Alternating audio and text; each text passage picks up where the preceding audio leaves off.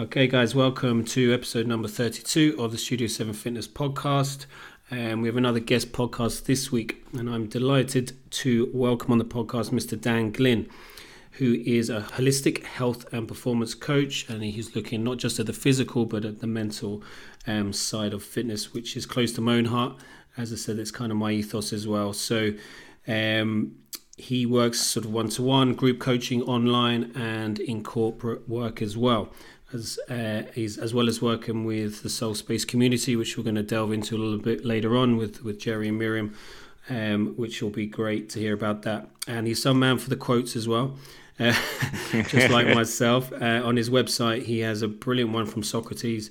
Secret of change is to focus all of your energy not on fighting the old, but on building the new. Love that, love that. Um, Thank you. So, without further ado, Dan, welcome to the Studio 7 Fitness Podcast. Thanks a million. Thanks for having me on, Michael. It's an absolute pleasure to be on, and an even greater pleasure to have such a great intro. You, you nearly know more info about me than I do about myself, so oh, you're putting me under a bit of pressure now. I, had to, I, had to, do a bit of research, but it was all good. Um, so first of all, before we get into, I suppose the the, the main questions, uh, how are you? How are things with you? Firstly, I suppose professionally um, personally, you know, over the last year, um, we've all been in the same boat. It's something that has been sort of universal. So we've all um, we've all been in it. Um, so just how how things been, and how are you doing? Yeah, I suppose I, I like us all. I suppose I've faced different challenges over the last year. So like yourself, my when this first came word of it, and when I first heard the word of it, I think we all had that mindset as it got too far away, it won't impact us, nothing will happen and continuing on with our normal day life, sometimes taking that for granted as well. And then, obviously, as it came closer to reality, my business, like yourself, had to close. I had to try and change around my business completely, change around things. And it was, uh, like us all, a challenging time, something I didn't expect. And I think if there's anything within my own beliefs in life, is that life doesn't happen to us, but ha- happens for us.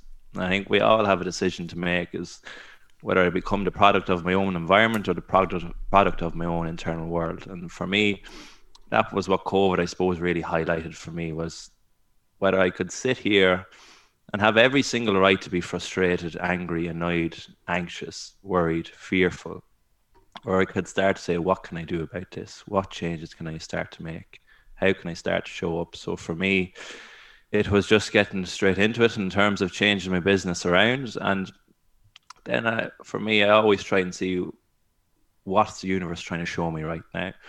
And for me, uh, I put on the back foot. I think we were speaking about at the start about different stuff we've been studying over the last year. And for me, it was the same. I put so much stuff in the back foot for a long while. So it's given me more time to to do different courses. I'm studying a bit of sports psychology at the moment. I've just finished with Kingstown College. Um, as a mental fitness and well-being coach as well and completely changed around my business um open up one of my own health and wellness studios now in the next couple of months as well. So that's that's a dream of mine for a long while. Yeah. so i suppose it's in ways it's been great for me. It's been giving me that opportunity and that time to really look at where am i at right now and where would i love to be.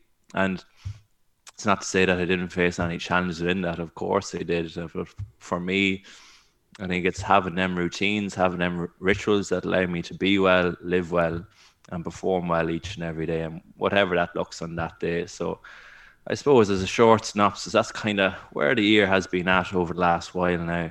Yeah. No, that's great, uh, and I said uh, so that's a nice way to put it. I said we, we we're going to focus a little bit more in you know what we're doing now, and um, I saw actually some some pictures you put up of your new space. It looked it looked unreal. So there's exciting times ahead with that. Um, it's a beautiful you. setting, isn't it? It's lovely scenery and stuff. So no, it's, it's a beautiful place. So well done Thank on that. You. Um, that was a question later on actually as well. So we'll, we'll go. We'll dive into that a little bit more later on. So I'm just going to touch on that quote that you put up on your on your site. The second part of it, not fighting the old but building the new. Um, question is, a lot of people get stuck in the past, Dan, and um, you know maybe have regrets about the past, or maybe you know worrying about something that might not happen down the line. But why do you think people, you know, those pre-recorded tapes kind of get stuck in that, um, you know, fighting the old um, uh, instead of trying to build the new? Yeah, it's a great question, and I think I think a lot of it, in my own opinion, I think a lot of in the world and what we see now in terms of performing well or in terms of living well or or whatever that is, is that there needs to be this sense of fight and there needs to be this sense of urgency. There needs to be this sense of aggression and the 5 a.m. club and work hard, grind it out and and fitness, if we look at fitness, in my own opinion, the world of fitness has become that this sense of pushing yourself, striving yourself, working harder. If you're not leaving the gym nearly crying in tears, it wasn't a good workout. I think as a society, in a way, we've nearly created this picture of health that it has to be this aggression type. So I think so many times, and where that quote comes into it, is that we feel like we have to fight ourselves to be well. I have to fight myself. I have to wake up in the morning and fight that person that says you're too lazy. Get up, get going. I have to fight myself and say, why eating that food? You shouldn't be doing this. You shouldn't be doing that. I have to fight myself saying, you get five more squats at the end of that set? And I think fitness has, in a way, created that. And that was one of my own struggles I went through as well. Over about three years ago, I, I kind of lost the interest, if I'm being honest, for what I was doing. So my whole life, I've been working around the health and fitness and wellness industry. But about three years ago, I came to a point in my life where it, it just wasn't nourishing me anymore. It wasn't doing anything for me. I was coming into the gym and I was feeling worse nearly after going into it than before I was because I was in there and I was I was thinking about why am I like this? Why am I feeling like this? And it just brought so much frustration to me in my own life at that moment that I felt a disconnect towards fitness. And I suppose then in my own beliefs and from everything I seen out there in terms of social media or or stuff I was reading up on, it seemed like I had to fight myself to be well, to be successful. And whatever that looks like for each person is different. And the more I kept doing that and the more I kept fighting myself, the more what I actually wanted was getting further away from me. So I'd push myself hard in the workout, harder and harder and harder, and I'd feel worse and worse and worse.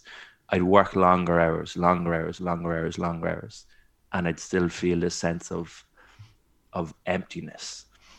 And I think for me, it came to that point where my life I'd say, well, something's not working here, something's not clicking here.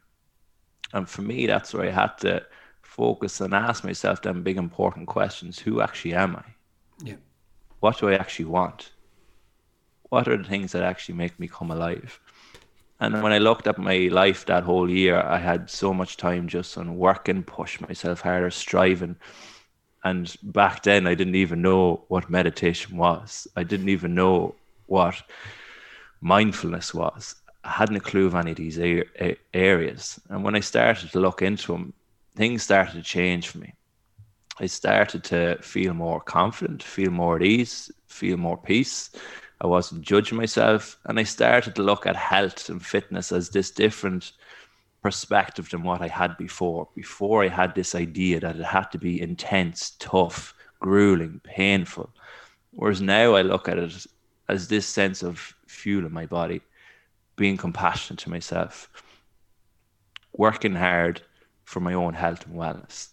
And for me, I think, or that quote and why it is up on my website, it was a big part of my own life that I finally decided I'm going to stop letting go of fight myself, letting go of telling myself I'm not good enough, and start to work on the person who I wanted to be and the way I wanted to live. So it's one of the quotes that I try to live by. Um, it's from an amazing person, I'm sure, as you've probably looked at a lot of his work as well. But it's uh, it's a really powerful quote, I think. Yeah, no, I love that, and uh, you know that Daily Stoic book as well, and that philosophy is, is, is a huge interest, you know. And I find uh, you can we can learn, and so many thousands thousands of year on, we can learn, you know, uh, you know, so much from them. Um, Absolutely. Um, um, but no, it's you know, it's funny. It's that similar, you know, it's kind of a similar sort of, I suppose, experience um, in know, I was probably nearly twenty years now in the game, um, and again, it was it was finding my way. I suppose even if you're, you know, going back say to uni, um, you know, it was the three core modules we had. It was more of a sports science degree. I did was physiology, biomechanics, and, and sports psychology or psychology. And I dropped psychology because like I thought, what's that? You know, wishy washy, whatever. Yeah.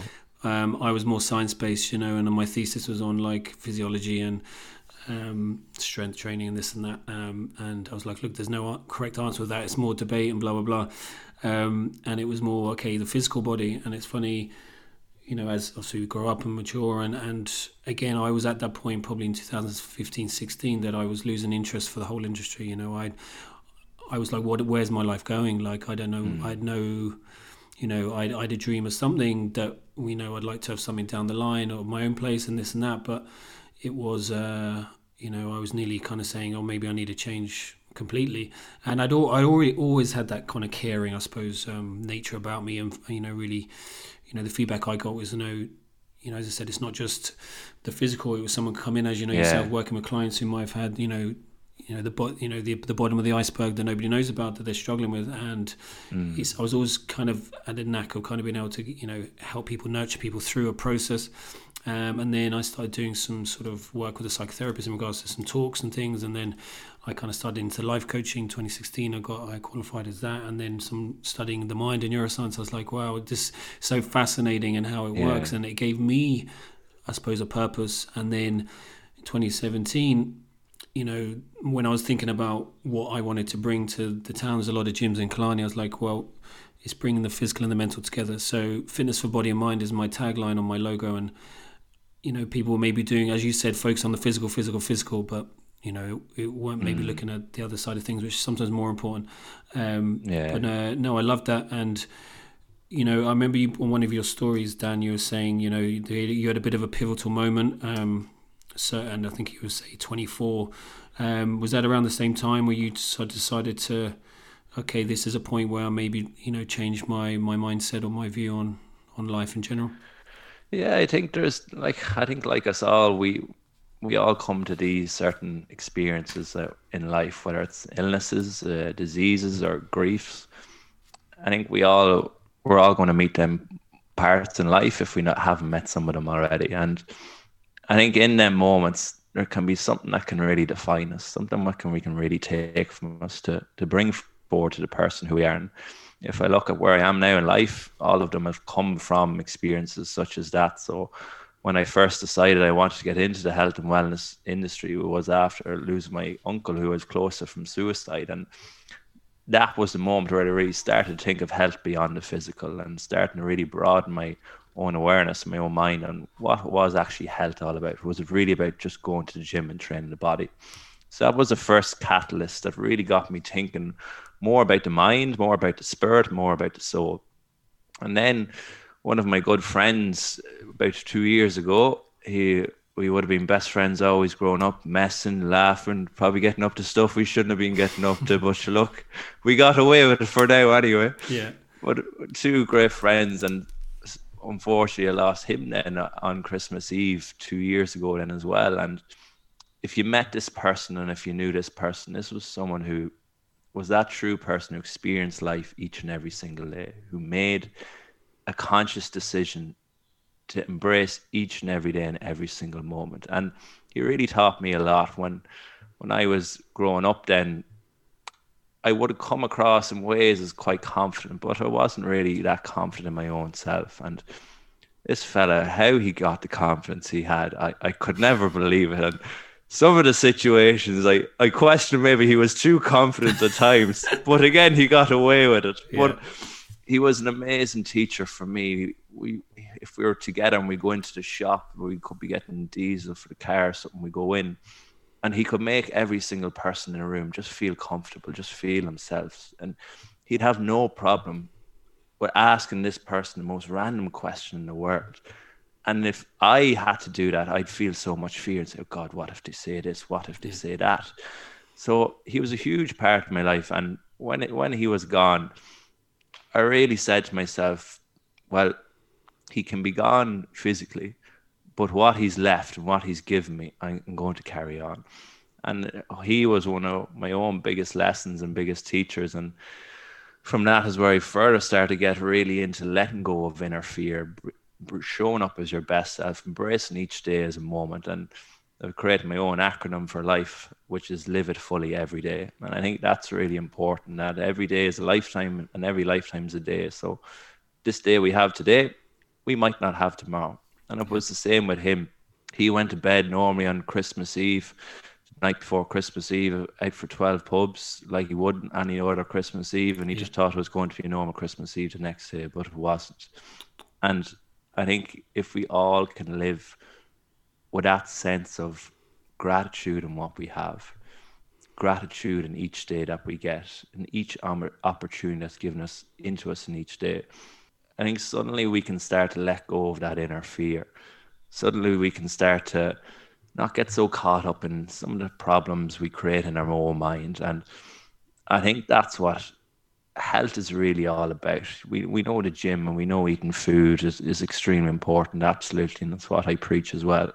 Yeah. But I think they're just small pieces of the puzzle. I think at times we need to ask yourself, what's the piece of the puzzle I need today? What's the piece of the jigsaw that I'm just not nourished enough right now. I think that's what's what's really important. So I suppose for me there are two big moments in my life, and then uh, I've a I've a bit of a dodgy lung, as as people will so know who know me. I got a collapsed lung about nine months after that, and it's a mm-hmm. really interesting thing that in when we look at obviously we know there's tons of different variations of health, and when we look at real holistic health they say with trauma, so this happened nine months after I lost him. They say with trauma, what can happen in the body is obviously we can get a physical disease from a lack of ease in the mind, body, and spirit. So, as Jerry always says, and Miriam always says, disease, the word disease is disease. So, lack of mind in the body, lack of mind in the spirit, um, lack of ease in the spirit, sorry. So, when I looked at my nine months all leading up to then, that was a moment where I really felt disconnected from what I was doing. Nothing was nourishing me, nothing was making me come real alive. And I then first met Jerry and started working with him. A month later, I had a collapsed lung, and this was nine months after I lost my good friend. And when we look at trauma in the body, one of the areas associated with trauma is the lungs. So when I went to the hospital, course, the doctors, which focus on the physical, which is again is important, but only one small aspect. They say, "Oh, you're tall, you're skinny, Dan. You know, I think that's why you got the collapsed lung." But they never ask me, "What's going on in your life right now?" Emotions going on, yeah. How how are you how are you experiencing life right now? Are you are you happy? Are you feeling stressed? Are you feeling overwhelmed? No one asked me them questions in the hospital, but yet I knew purely based from the work that I did and what I studied that that physical manifestation came from the trauma I was suffering from then.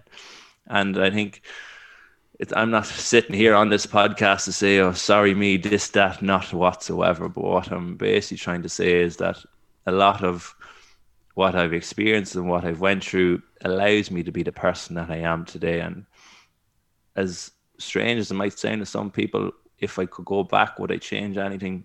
Probably not, because it allows me to be in the position that I am, allows me to see the world the way I see it, allows me to see beyond the physical body of what I see. And I think that's it. I think we, we even with COVID, it's it's a moment where we face that challenge just like something like that. But we also have a choice, which either Edith Eger talks about a lot in her book, The Choice, that we all have a choice in what we take from it. We can take the suffering, we can take the pain, or we can choose to let that go and leave it behind. So I think to answer the question in the short term, I think all the moments in my life is really defined in terms of what I do. And that's why I'm so powerful about the work that I do. Yeah, no, that's amazing. And it's funny you said that because in the corporate, I'm doing a kind of corporate program with a company. They was, I think it was last week, we were talking about confidence, and it was kind of what you said there about, um, like you know, going into a room full of people. I remember the first time I did a workshop on my own, I was like freaking out, like, you know.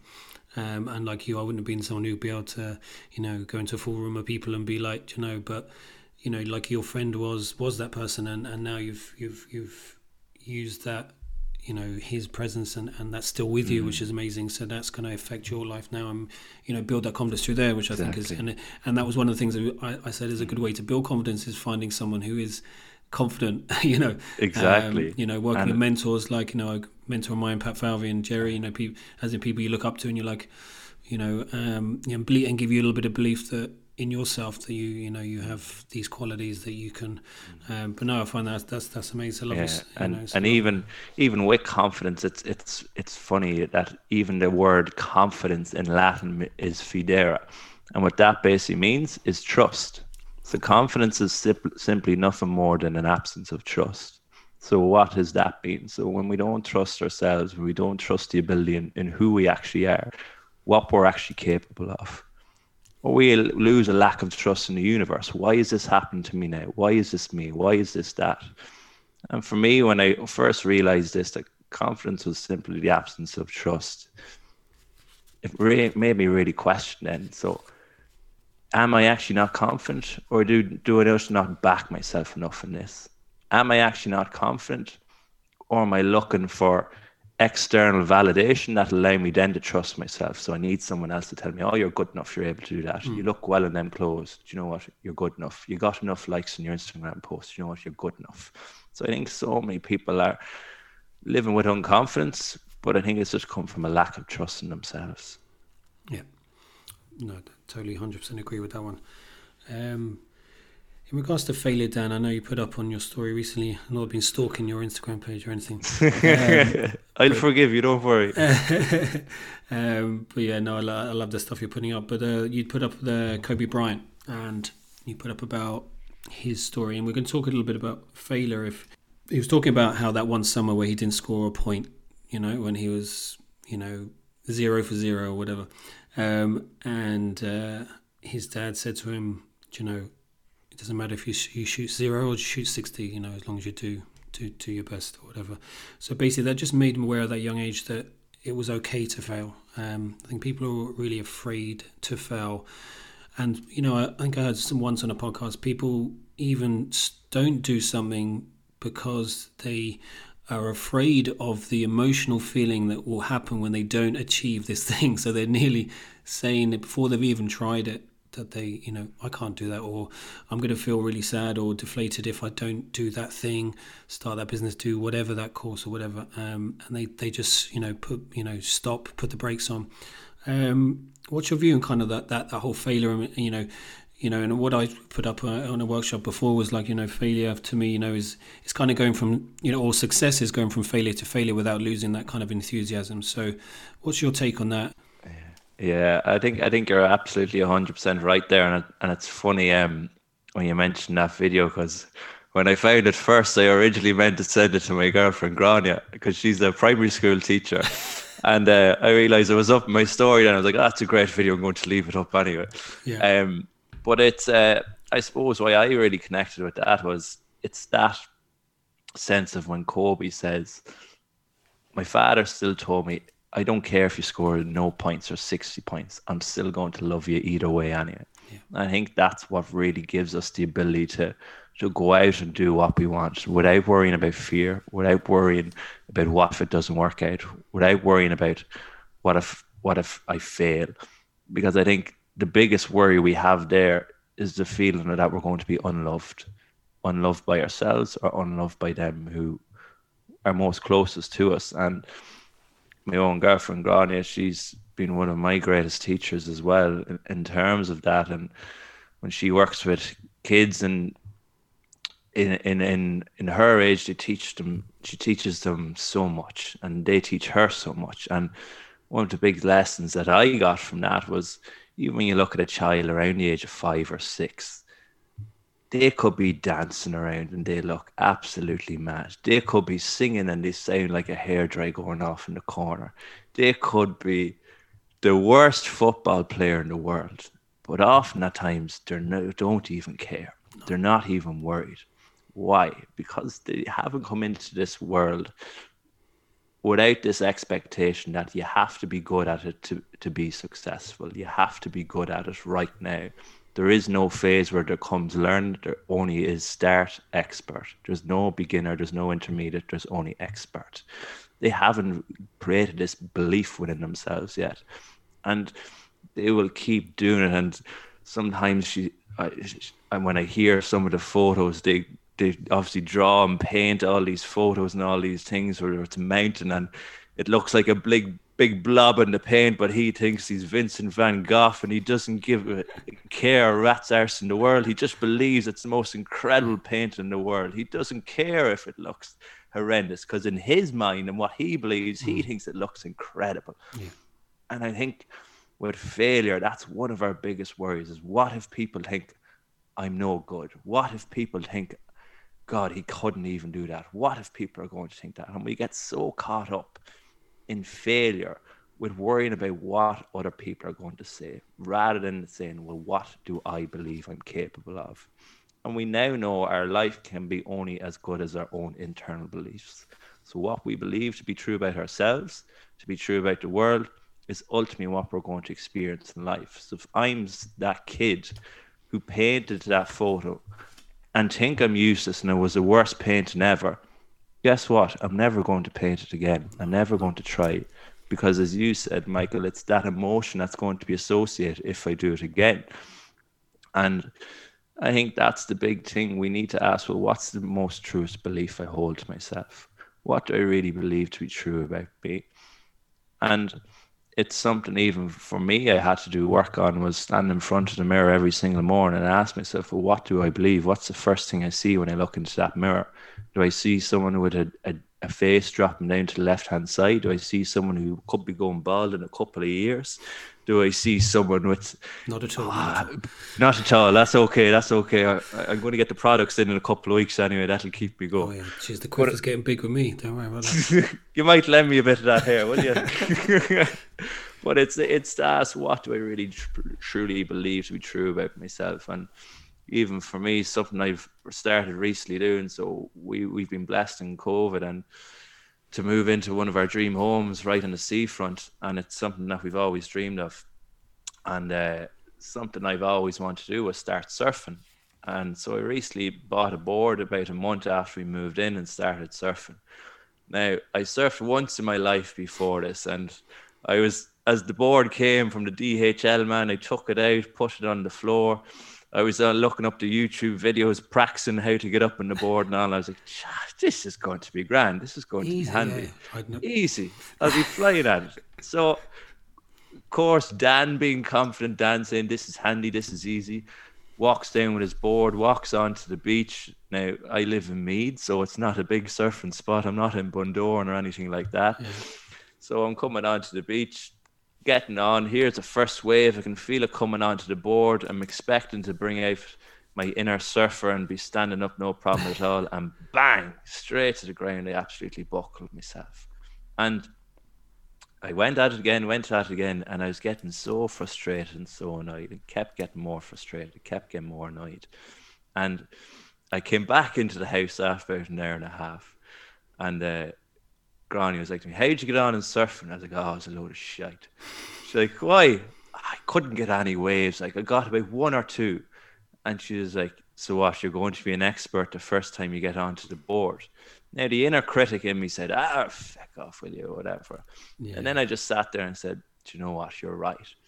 And that's what I love about surfing now is that it's one of them sports or one of them things that every day you go out, it's different. Every day you go out, some days you can bring out your inner surfer where you think you're sponsored by Rip Curl or something. And then the other day you can be like, God, I can't even fucking stand on this board at all. But every day you meet a different part of yourself and you're forced in surfing to meet that with compassion. So can I meet it with compassion when I'm, things are going well? Can I also meet it with compassion when I'm, my head's underwater, half more than it's above the water. And I think that's what failure is really, really about is them two things is what what do I ultimately believe to be true about myself? Do I believe I'm Vincent van Gogh painting that painting? And can I meet myself with compassion either way and whatever way the outcome is? And I, I think that's the big thing is is letting go of that expectation with failure. We think again with the surfing I practice the board up in the house on a solid, stable, sturdy ground. And as soon as I get out into the water, into the action, it's a completely different scenario from what I expected. But I can let my own ego say, you know what, Dan, you're no good at it. You'll never be any good at it. Or I can just say, you know what, I'm out here. I'm out here for a bit of fun. I'm out here to have a bit of crack. Yeah. Whatever way I surf today is whatever way I'm exactly I'm meant to surf today. Can I just be present in this moment on this day? Because I've never surfed on this day before. I've never been in this water on this day before. I've never been in this water with this current before. And we know everything in life is a constant process of change. So if we did this podcast tomorrow, we will be two completely different people meeting here tomorrow. Yeah. Because millions and billions of our cells have degenerated and regenerated. So we're, we're different physical beings showing up in this state the next day. So when we know everything is a constant process of change, and again, when we can live life, live it fully every day in that moment, and whatever is on that day, I think it's that helps us to let go of that sense of what if it doesn't work out? What if this happens? What if that happens? And we can start to bring out our, our inner Van Gogh more. No, I love that. And uh, yeah, from working with some mama babies and toddlers and stuff in the last few years, again, they're just running around, screaming, laughing, having, you know, and we kind of, you know, we do lose that as uh, as adult. Well, we kind of tell ourselves that you know we have to be um, do this and do that and be serious in this moment. But to, to, you know, I think I've got a question there a little bit later on about the inner child and how to connect with that. And I think that's that's been a big thing with myself. But um, it just looking back on how I remember going to I think it's primary school in Cambridge where we would have a swimming club and it was the first time we were going swimming and I yeah. couldn't swim that great not well, not really at all to be honest. But like the the teacher, I must have been maybe seven or eight. I don't know. I can't remember now. But they said, okay, hands up if you can swim a length of the pool, and you're going to be in top group. So I was like, yeah, I can. Couldn't, you know. Um, it, it, was like, yeah, I, I don't know how I didn't drown, but I could maybe doggy paddle half the length. But uh, I managed to, you know, work it, and I ended up stay, staying in the group, thankfully. But it was just, there was no fear there. There was no, I want to be in the top group, so why not? But then fast forward, I think 15, 16, I think I was playing rugby or something, and there was a, a, a point in a game which I've mentioned in workshop where, say, I was the left winger and I was quick back in the day, not not anymore. but uh, the ball was at the back of the scrum, and you know, I was looking. This probably happened in space of a few seconds, or you know, I felt like ages. I was having a conversation with my, will, will I pick it up and run with it? And, but no, I might get shouted at by the coach if I do that. And I was playing for the first team, as in uh, I was at school, but playing with people a couple of years older than me. And I was like, no, I don't think I should. But then, what if I did and I made a good, you know? So you're having that debate then with yourself. And mm. whereas if I was younger, they would have been pick the ball up and run with it. Do you know what I mean? So exactly. it's kind of losing that.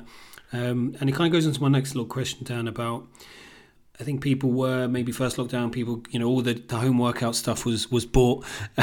you couldn't buy anything uh, home workout wise. People were doing classes. People were yeah. running five Ks, and you know, and then you know that positive maybe had that shift, and people are like, oh, you know, the lockdown's dragging on and on.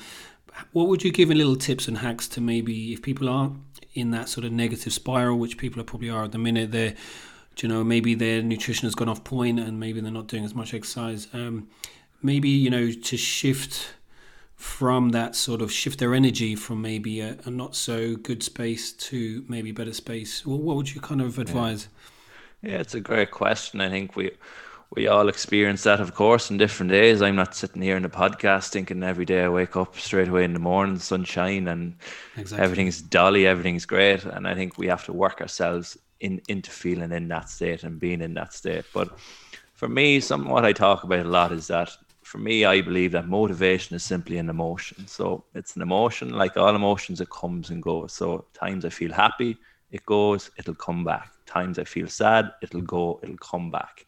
I think in ways motivation can be like this as well. It can come and it can go.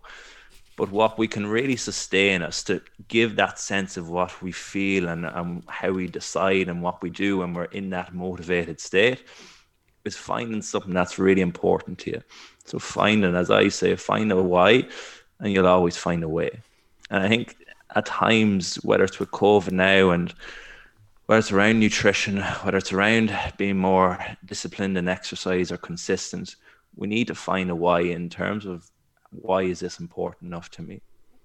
And when we can find that why, we can overcome pretty much anything. And there's an incredible book which I'm sure everyone has probably heard about. Uh, Jerry probably mentioned the last podcast before. I'm sure you've read as well, Michael. Um, Man's Search for Meaning by Viktor Frankl. Incredible book. book. Yeah, yeah. Amazing. It'll, if anyone who's listening hasn't read it yet, please do. I, if if if the publishers knew the amount of times I said it, God, I wouldn't have to work another day in my life. If but I had a euro for every. exactly, exactly. But it's it's an amazing book Seriously. and really, really powerful. And what Frankl speaks a lot about is finding the meaning. And when Frankl was in the concentration camp, he noticed when he was looking around him that people were starting to give up. People were starting to give in, and only natural eh, with the environment that they were in. And he found in that moment that if he was to survive, if he was to get through this, he needed to find something that was meaningful enough beyond what was happening right there in that moment. So the people who were fallen and were giving up all hope around him were the people who couldn't see beyond the barbed wire. All they could see was hurt, pain, suffering, trauma, stress, worry which I think most of us, if I'm being honest, would probably find in that exact environment as well. But Frankl ask himself a great question. And he asked himself, what is the real meaning of this? What is the meaning of this that's happening to me right now? Is this actually happening for no absolute reason? Or am, is this happening for some reason, for something greater that I need to bring to this world? So when Frankl was in there, again, he had to look beyond the barbed wire so he placed his motivation, he placed his energy, not what was happening around him, but he had to, every single day kept saying to him, Who's going to tell the stories about my children? Who's going to tell the stories about my wife? Who's going to share these incredible messages when I get out of here? And he had a strong enough reason in that moment to overcome his own environment right there and then. And he also said, who is going to tell these stories? Who is going to share this message with the world? So Frankl, in that moment, as horrendous and horrible as I'm sure, of course, it was, he's still seen something beyond that. He's still found a powerful enough meaning. And I think the lesson we can all take in that is to look at each each type of food you eat, look at each type of workout you do, Look at each time you get into nature. Look at each meditation you do and ask, well, what's the meaning of this? And at times, if we look at the mean, that's just to do it. It just seems the cool thing. It's the hip thing. It's the trend thing to do now. Well, that'll work for a while, absolutely, but we won't sustain it. We won't live by it. And we need to find something that's greater than ourselves. And I work with a lot of of business owners, of, of mothers as well. And I, I say to them, well, what, what do you want your children to be like? What yeah. way do you want them to grow up as? Who do you, what way do you want them to be? And they say, well, I want them to be healthy. I want them to be well. What else would you like? I'd like them to be stress free. I'd like them to really believe in themselves. I say, super. Do you do that all that for yourself right now? And most of them say, no, no. I don't.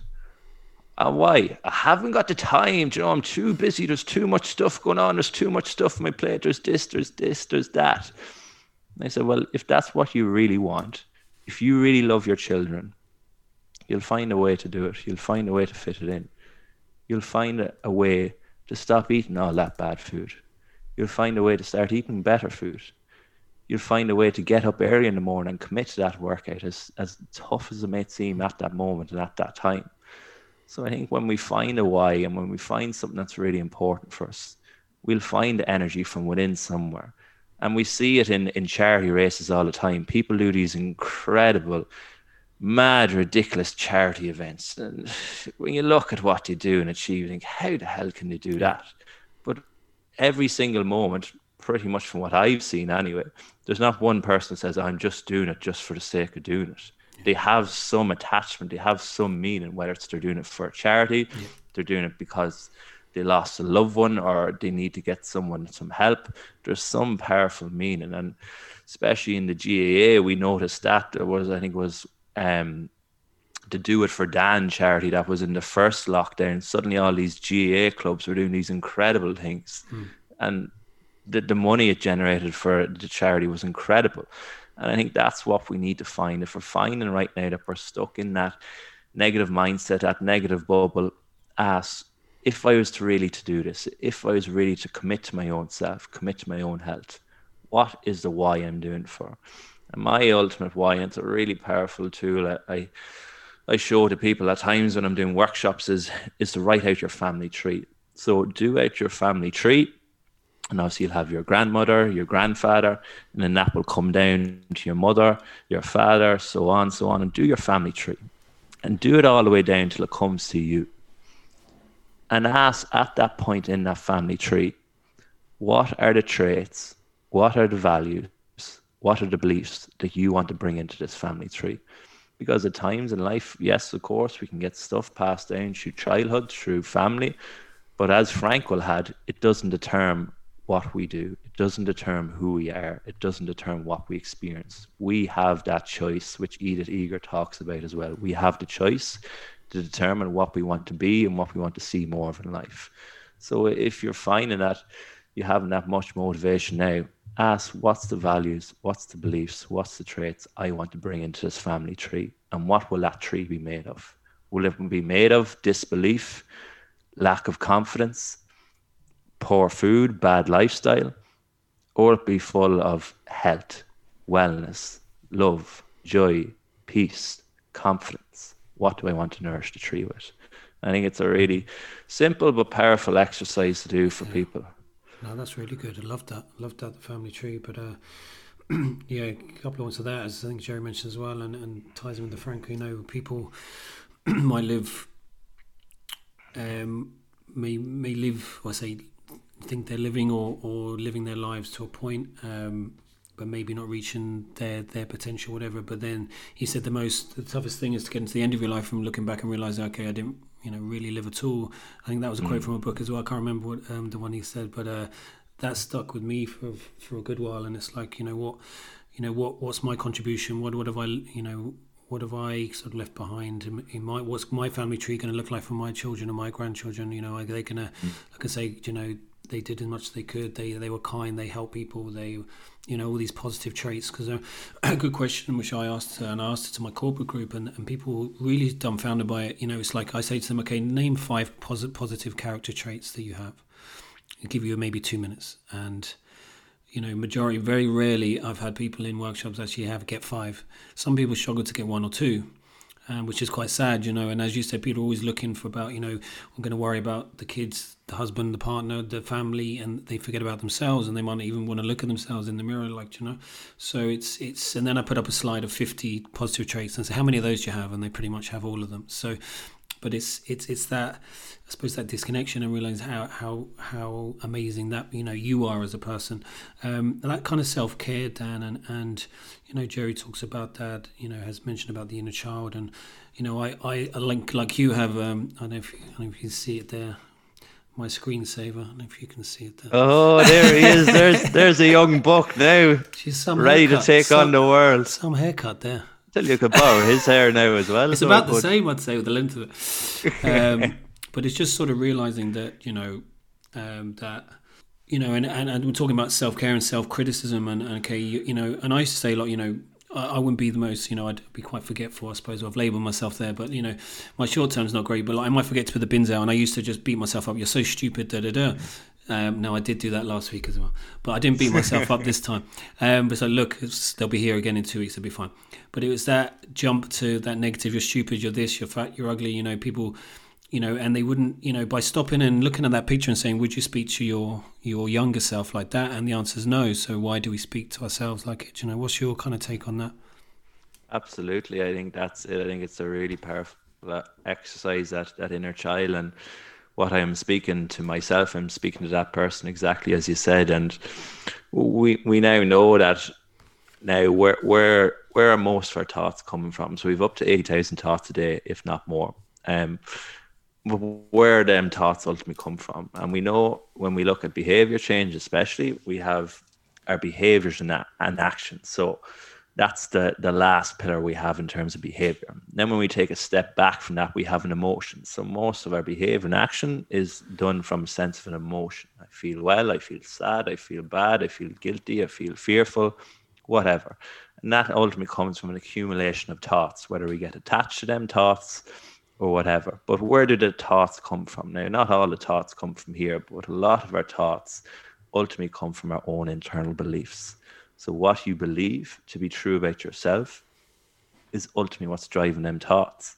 And that's why meditation for people can be such a tough exercise at times because you're forced to sit there in silence with yourself. Yeah. And so many people say, I can't meditate, I can't do it. It's it's too tough, it's too hard. Why?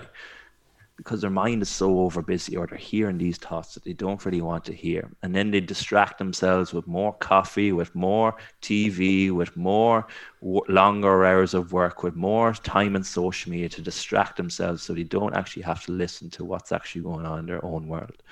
And I'm not saying that to say it's tough to do. Absolutely, it's tough to do. I've spent a lot of my own life doing that where I over distracted myself with work I over distracted myself with social media and I just made myself busier and busier and busier. So I didn't actually have to face what I actually believed to be true about myself. And that's what I talk about a lot in my talks with, with corporates as well is the disease of distraction. It's yeah. it's a disease. And when we look at now with COVID and social media, people are on their phones now more than ever with, time, yeah all the time. And it's something even myself I've been getting into a little bit as well. I have to keep pulling myself back. And well, to come back to the point is that we know our thoughts and what we believe to be true about ourselves is coming from our own internal beliefs. And when we can build a better, more compassionate belief about ourselves, about what we believe to be true about what we're capable of, what we can do, what we've always been, what we see in this world, that's when things really start to change. That's when we really start to make a difference. And the Dispenza talks about a lot how we can change our physiology and our biochemistry by our own internal beliefs. And Bruce Lipton's work is completely all in this, the biology of belief. Mm. And it's amazing what can actually happen when we start to build more compassionate beliefs. And then people might say, well, how do I know what I believe about myself? How do I actually know it? I don't actually know. Well, just sit with yourself for 10 minutes, write down a question, say, who am I? Yeah. What do I believe to be true about myself? Or stand in front of the mirror. And as I said earlier in the podcast, it's something I had to do. Stand in front of the mirror every single morning. And what's the first things you start to say to yourself? Do you start to say that your hair is wrong, you're going half bald, your eyebrows are too thick, your jaw is too big, your nose is too big? What the things you start to say about yourself? Because that's ultimately coming from what you believe to be true about yourself. So that's the awareness of it first of all in our beliefs. And then, like anything, how can we start to change it? So the simplest thing is the same thing in the mirror. Hear the voice. So we speak about non-attachment. So what's non-attachment? Non-attachment is not getting attached to certain things that bring us a sense of who we don't actually want to be or the way we don't want to live by. So if we're in the mirror and we're we're looking at ourselves, we hear this, oh, your eyebrows too too thick. We can hear it, but we don't have to be attached to it. So it's like holding on to a dumbbell if I ask you, Michael, right now, right, Michael, I want you to hold out a one kg dumbbell straight out in front. Could you hold it? Yeah. Right. If I asked you to hold that on for 20 years, could you hold it? No. no. So what we hold on to, we know becomes more heavier and more stronger. And in neuroscience and the brain, we know that fires certain pathways, which creates the our our subconscious beliefs. So now you become conscious, aware of it. Um, it's that non attachment of letting it go and then bringing in a more compassionate. I am infinite. Anything I want, I am able to do. I am incredible. Right now, my heart, my blood pressure is automatically doing exactly what it needs to do. Right now, there's so many processes going on in my body that I don't even know how the hell it's doing it, but it's managed to do it for 25 years so far. And when we can start to see how incredible we actually are, we can start to change our own internal beliefs, which then starts to really change that inner talk and that inner dialogue. And is it to say that we never hear it or it completely goes away? No.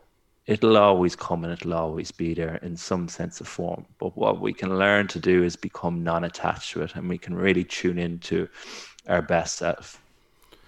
Yeah, that non attachment, I love that. And um, you know that taking that pause and creating space in the morning is a good thing. You know, as you said, you can get you can go into that stress response quite quickly and activate the, the, those chemicals straight away, and then you know your, your day's pretty much been um, you know been uh, been sorted in, in, in the wrong way. But um, you yeah. know, again, Doctor you know Doctor Joe Dispenza and stuff like that is and I found something really profound when, when I was listening to something of him, and he said, "Look, you can you can literally think yourself sick." Um, but on the flip side, you can actually, you know, can you think yourself well, which Yeah. was good. You know, it was a, it was actually, yeah, because if you can do the other one, surely you can think yourself well. But, um, you know, I, I found that, you know, really, you know, really powerful at the time. but uh, no, loved that, loved that, and um, um, as you said, and it's, it's catching, you know, I said it's just attention training, you know, meditation, mindfulness is just be, you know, it's it's it's it's you know training how how you can focus. You're never going to have a clear mind, you know. It, it's as you said, where okay, I might have a negative emotion right now. Okay, where's that come from?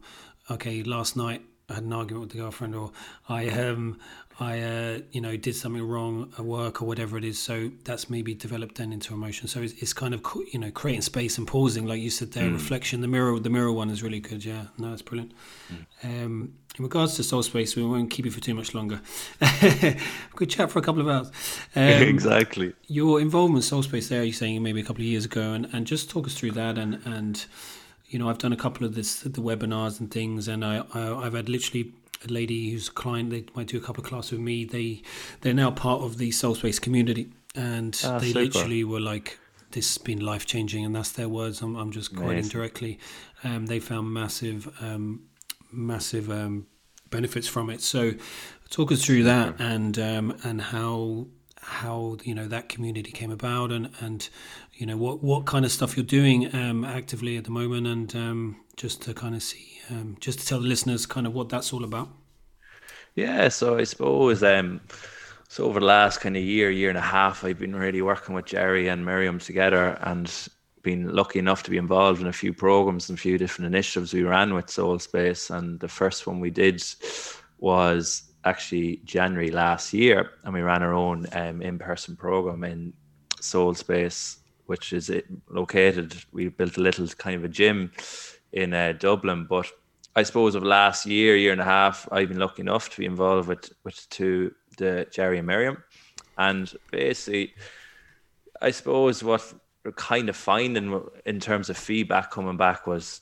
and it's a bit like the work that I kind of do at times as well, is that right? I understand it, I get it, I'm feeling great, but how can I sustain this? How can I keep maintaining this? And I suppose that was one of the challenges we were finding was that people who were feeling elevated, feeling well, it's kind of like listening to a podcast. You you feel this great sense of elevation, of, of expansion, of fulfillment, and right, I'm going to do it. And then a week or two later, and kind of back off, feck, I'm back to me old ways here again. Yeah. And that's when I spoke about earlier. Motivation is simply an emotion; it comes and goes.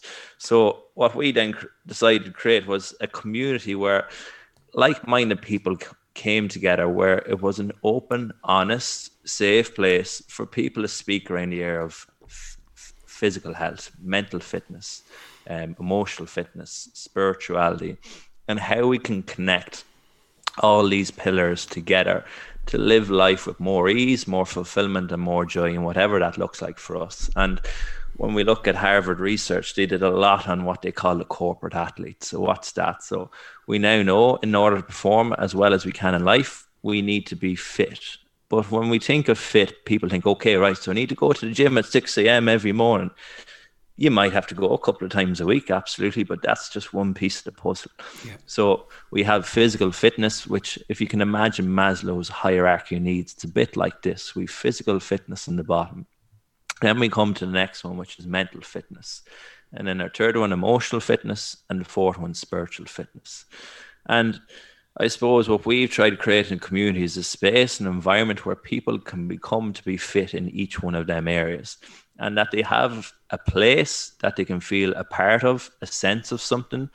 And I think that's something we've always needed in life when we look back at tribes.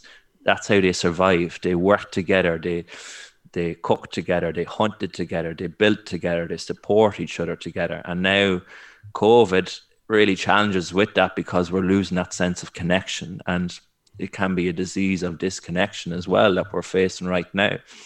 And I suppose what we wanted to create was an online platform, an online space that people come c- connect, be open, be honest, be encouraged, be challenged, of course, at times as well, Yeah. and to learn about different areas, whether it's in mind, body, spirit related. So I suppose that's kind of a, a bit of an explanation. When I explain these things, a bit like Jerry, we never know if we actually explain them right, but Oh, we think do, people do, yeah. get some sense of what the hell we're talking about anyway. No, no, that was brilliant. And yeah, another member joined up recently and um, was was flying. I said it covers all bases, as you said, and community, and, and that's what my you know my own, my own business, my own gym is about, and it's creating um, an environment where people feel comfortable coming into, um, and you know my ethos, you know, is whatever they're doing, you know, the, the home life, work life, when they come in, interaction with, say, the Soul Space or Dan Glynn or, or Studio Seven with me, it's it's you want that part of the day to be their best part of the day, you know, to to come out of the session. They might come in stressed and, and just uh, to to know to, to park that and, and we'll work through it. And and as you said, it's um it, it's creating that. community feel, um, which is you know the, you or your own little family you've got going on there, which is which is amazing. Um, Yeah. So I congrats. on- think I think that's it, and it's something I even realized my own self when when years ago when I used to work in a gym on a gym floor, and when I really started to ask bigger questions about what health was and what it actually was to live life as well as we can, I started to look around the gym floor and I started to see most people are coming in on their own. Most people are walking in, putting in headphones. Most people were pushing themselves as hard as they could. Most people were grunting through exercises. Most people were comparing themselves to see if their arms were bigger to the next person they were they were training beside. Most people started to judge themselves because their friend they were training with got one extra rep than they did. And there was just this sense of I couldn't understand how this is what health actually started to look like. And it just got me so frustrated. And that's when even my own work as well. And I started to create my own group of clients where we came in and suddenly I, I got them to breathe at the start of a session. People like, Do you mean I'm not going to do 50 jumping jacks to get warmed up? I'm like, No, we're going to actually calm your mind because you're ground yourself, yeah, overstimulated yeah. and let's grind it back in first. Then they're like, right, right, perfect. And I'd say to them, right, call out an exercise. They're like, what? What do you mean call out an exercise? You're the instructor. You're supposed to tell me what to do. I was like, so right, you you want to live your whole life based on other people tell you what to do. Throw out an exercise. So What, now they have you to like to do? exactly. So now there's a sense of autonomy. Now they have to start thinking for themselves. Yeah, now they just have to start becoming aware. And then I said, right, let's uh, let's just start to dance. Let's start to sing a song fucking here as we're boxing in the bag or something like that. And and then people are like, what? That's not what fitness all about. I'm supposed to be screaming and grunting here. What what you mean I'm supposed to be laughing here? I'm supposed to be screaming, grunting through this like. And then suddenly when they started to, to let themselves go, sit into it, relax into it, have a bit of fun, have a bit of laugh, suddenly their heart rate was God knows at what at what um what BPM, but they weren't even noticing it because they were being present. So now they're being present, now they're being uh, mindful, and now they're being in the moment. And when we know in sports psychology, that's what flow state is, it's being present in the moment. So this is what I started to bring into my own work, and this is why it's kind of led on to my own dream that please God will be coming into reality in the next couple of months of opening up my own space. And it's that's what I really want in that is a space where people come connected to a community, connected to a group of people where we do talk about spirituality, mental fitness, emotional fitness, but we also have fun, we also have laugh, we also are present in the moment. We're also taking the mick out of each other here and there. And it's a really just a nice, encouraging place, as you said, where people can feel a part of something and it's it's one of their best hours of the day. And that's 100%. And it's exactly, you know, it said one one candle can light a thousand candles. You know, that's what I kind of think. You know, if you get Yeah. someone smiling and laughing, then it's, it's, it's you know, it's, it goes through osmosis into the next one. And we play little games in the classes and just get a bit of fun because we want people to be buzzing, leaving, not just, as you said, come in, head down, do it, and, and out the gap, you know. Um, because uh, you know it's very to in- integrate that that fun element to it, and then they realise that they've had a workout, but they didn't realise they had a workout. Exactly. and they're out the gap. But um, you touched there on your own place there, nearly at the end there. Just to, um, you've got a new place coming up in Navan, isn't it? Um, and you're obviously excited to get that going. That's been one of your your goals. So, um, yeah, obviously looking forward to that. How's that gonna go down? Hopefully, in a couple of months, we'll get the green light, and you can uh, you can open that. Exactly. Please God, please God, I'll definitely have to get uh, yourself up up to it. I was going to say down to it, but you're down in the south, so you have to come up north. But uh, Yeah. Yeah, it's um, it's a it's a place I've always kind of wanted, and when I've been going to gyms over the years, I've always been going into industrial estates and all these other different areas, and and I, I never went into a place where there was green, it was expansive, it was open, I was in nature, and I was lucky enough to find a place that brought all that in and brought a studio into it as well. And I said, do you know what? I have always wanted a place that had like a congr- congruence area, whatever way you pronounce it, or it had a place where people could sit, have a cup of tea, have a bit of a laugh, have a chat, whether it's before session, after session, or that we'd have workshops along that day. And of course, this place then had a kitchen and all right in it already as well. It wasn't ticked being used. Box. So it ticked every box, which I was grateful enough, extremely it was meant, grateful. It was meant to happen. The universe was. Uh, and that's it. That's it. I think the universe aligned, aligned with something to, to create it. So uh, yeah, it's open. Please God, as you said, once we get the green light, um, when things become more safe and more well, where we can all get out and get going. Um, and yeah, hopefully it's just going to be a space where I spoke about a lot of what we'll we'll do within it, and then obviously have people like yourself coming down to give workshops, and we'll have little retreat days and and sounds just different amazing. things like that. So I'm really sounds, looking forward amazing. to it. Amazing, best of luck with that, and definitely I'll be up 100%. I can't wait to get out of the county. Good, good. I think, like us all, you, you come up and teach here for a month, and I'll go down to you oh, and yeah. teach for a month. You come this down to great, the national park there, and we'll, we'll get outdoors. um, we'll do a final three. It's just a little short answers, really. Um, do the end of uh, a podcast, but uh, just three questions, and then we you can tell us where people can kind of find you. And um, yeah, so number one, um, what scares you, down, if anything? What scares me? That's a good question. I think getting to the end and saying I should have. Mm.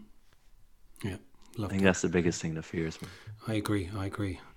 Um, two, who has um, you'll say, suppose, biggest inspiration over inspires you, has inspired you, or, or is now inspiring you um, in your life? I think there's many people. I think I spoke about a few of them on, on the podcast today, whether it's my uncle or my good friend or yeah. Jerry has been, of course, an absolutely massive inspiration to me as well. And I think it's hard to define one person like, yeah, exactly who it's being because they all give so much and so many different things. And Grania is a massive inspiration to me as well. So it's, uh, I think it's an accumulation of people. And I think like that in life is you'll meet different people along the way. And even when I looked at hospital, there was one fella who was in hospital and he was in there for nine months um, on and off, and he was there all the time, and he was a massive inspiration to me in there. And then when I look at people like Jerry, who I met when I was in that place, I didn't really know who was, he was a massive inspiration. Mm. Then, so we, I think we all have different people who are inspiration in life, and I to think, meet those people at those certain times too. I, yeah. I think that's it. Yeah. Yeah, nice, amazing answer. And finally, you probably answered this one already, but uh, if there was one sort of audible or one book or one thing you've read or that stopped you in your tracks and was like, "Wow, you know, this is this is gold." Like, um, I think I'm going to have to repeat it again. Man, search. You're yeah, probably yeah. thinking, "Here he goes." I thought that was um, coming, but uh, yeah. you can't you can't get can't get better than that, really. Exactly, man. Search for Meaning Viktor Frankl. I think if anyone can read any book and take any lessons, I think it's from that. It's it's it's someone who has really been at that place where I think none of us could even imagine what it would be like and what it would be. And I think for someone to have that belief, to have that mind, to have that sense of awareness is just mesmerizing. Mm. And I think it's it's someone who I would have loved to have met and yeah. had a conversation with.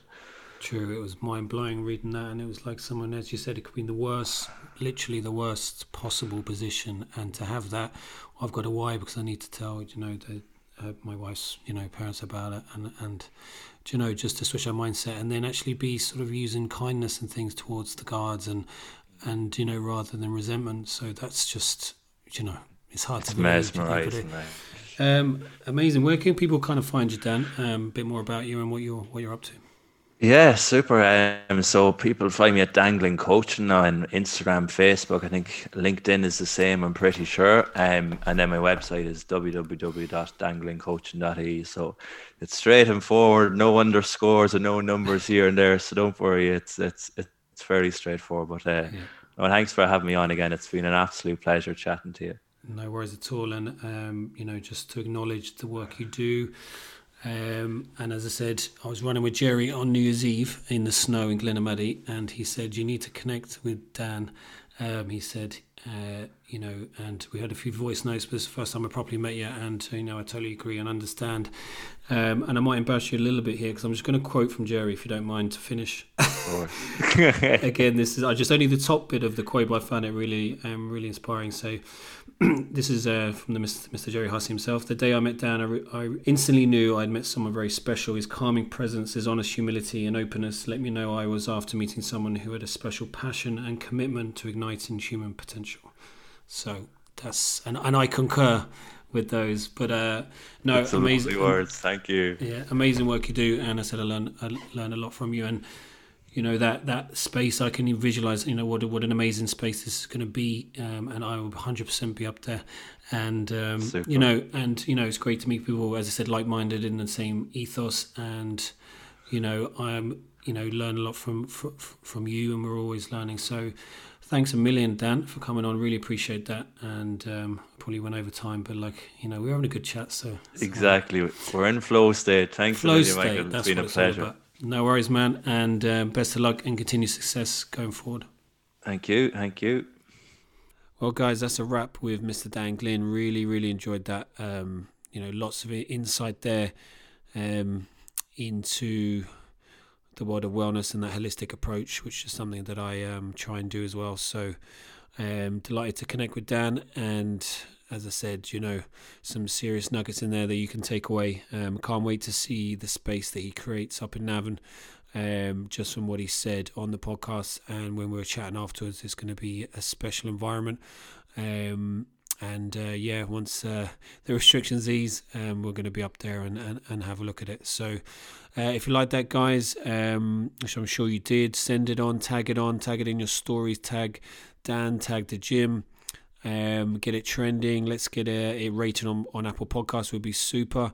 Um, you know, there's been some amazing guests on recently, so uh, really delighted with that, and can't wait for um, the next few episodes. So um, that's that's it, guys. Hope you have a great week, and I will talk to you next week. Take care of yourselves, and we'll chat to you soon.